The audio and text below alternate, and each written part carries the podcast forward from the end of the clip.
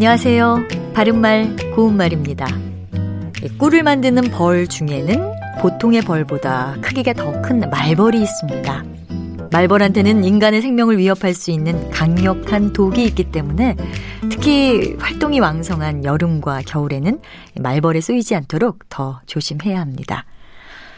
벌집은 벌이 알을 낳고 먹이와 꿀을 저장하며 생활하는 집인데요. 말벌집이 아니더라도 벌집이나 벌통을 잘못 건드리면 큰 화를 당할 수도 있지요. 그래서 나온 벌집과 관련된 관용구나 속담도 여럿 있습니다.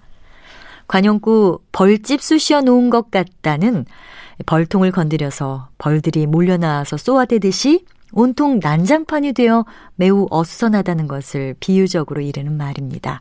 또 자는 벌집 건드린다는 속담도 있는데요. 그대로 가만히 두었으면 아무 탈이 없을 것을 공연히 건드려서 문제를 일으킴을 비유적으로 이르는 것입니다. 이와 같은 뜻을 가진 속담으로는 자는 범 코 찌르기, 자는 호랑이 불침 놓기, 자는 호랑이 코침 주기 같은 것도 있습니다. 지금 말씀드린 속담에 나온 코침은 콧구멍에 실처럼 가는 물건을 넣어서 코를 간지럽게 하는 것을 말하는데요.